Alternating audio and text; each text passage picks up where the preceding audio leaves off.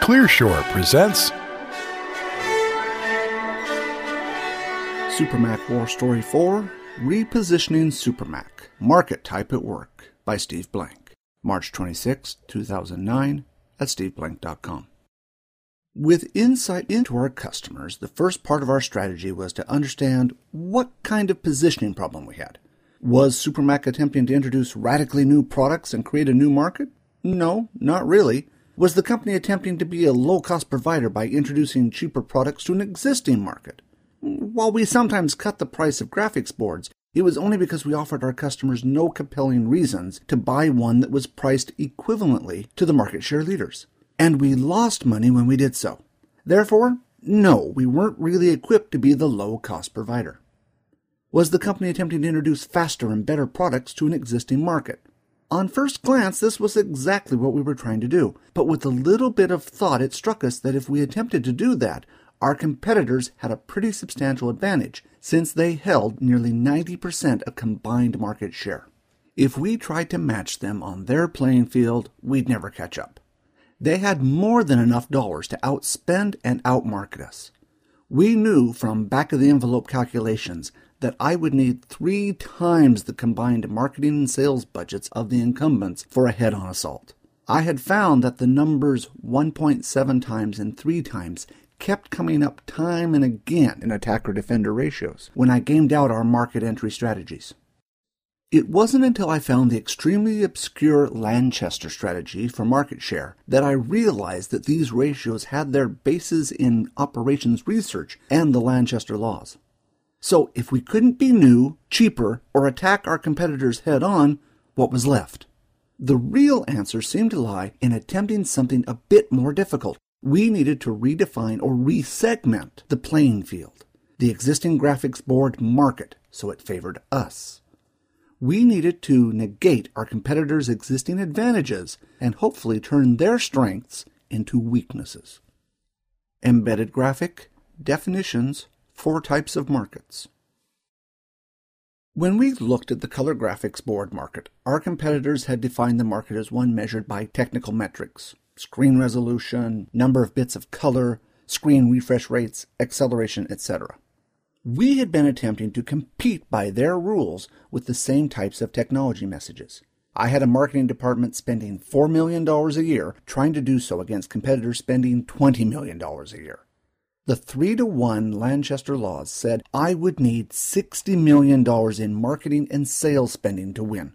I didn't have it, wasn't going to get it, and we need to stop thinking that our path to success was just to quote unquote try harder. We needed to come up with a playbook with completely new rules, then execute relentlessly and with urgency. Up until now, all the graphics boards companies supplied technology, and it was up to the customers to figure out which of these arcane specs was best for their business. Our first radical move was to redefine the market from Supermac, a company that sold graphics boards, to Supermac, a company that provided desktop publishing professionals with better color publishing tools. We were going to be the leading supplier of color publishing solutions for the Macintosh. Our strategy was to resegment a hardware business, the graphics board and monitor market, into a desktop color publishing market. To say this was a radical notion at first was an understatement. I lost several very good product marketing people who couldn't or wouldn't get it, or who couldn't or wouldn't move with the urgency I needed. But an 11% market share company wasn't one I wanted to work in, we were gearing up to go from status quo to relentless and continuous execution, and everyone needed to be on the same team. Next, we needed to focus our messages away from technology and onto what the customers told us they needed performance solutions for four key publishing applications.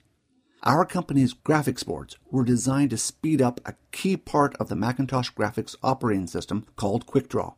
All the marketing materials, data sheets, advertising, press releases, trade shows, etc., focused on the technical fact that we accelerated, that is, made much faster, this arcane piece of computer code.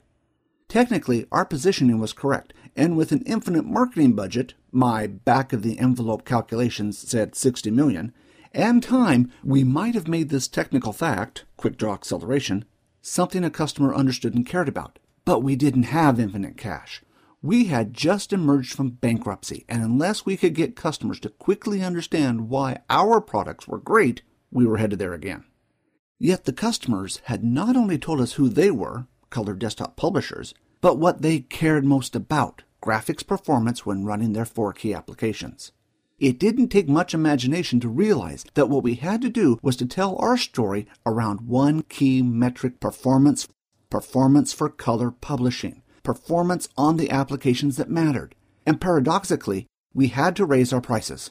Why? Because if we were going to be the high performance color graphics company, we were going to have to stop competing on price and start building a perception of a high value, high performance color solutions company. Customers had already given us permission to do this when they said they were price insensitive. Now we needed to act. What did I learn so far?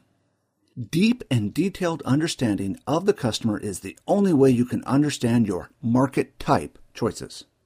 Market type choice drives positioning differentiation strategy. Positioning differentiation drives communication strategy. If you are resegmenting into a niche in an existing market, make sure it's into a space that customers care passionately about and will pay for. Thanks for listening, and we hope you enjoyed the show. We would like to hear from you, so please send your thoughts to comments at clearshore.us or visit us at clearshore.us. If you would like this show delivered to you automatically, you can subscribe to the Clearshore podcasts on iTunes. Wishing you all the best until next time.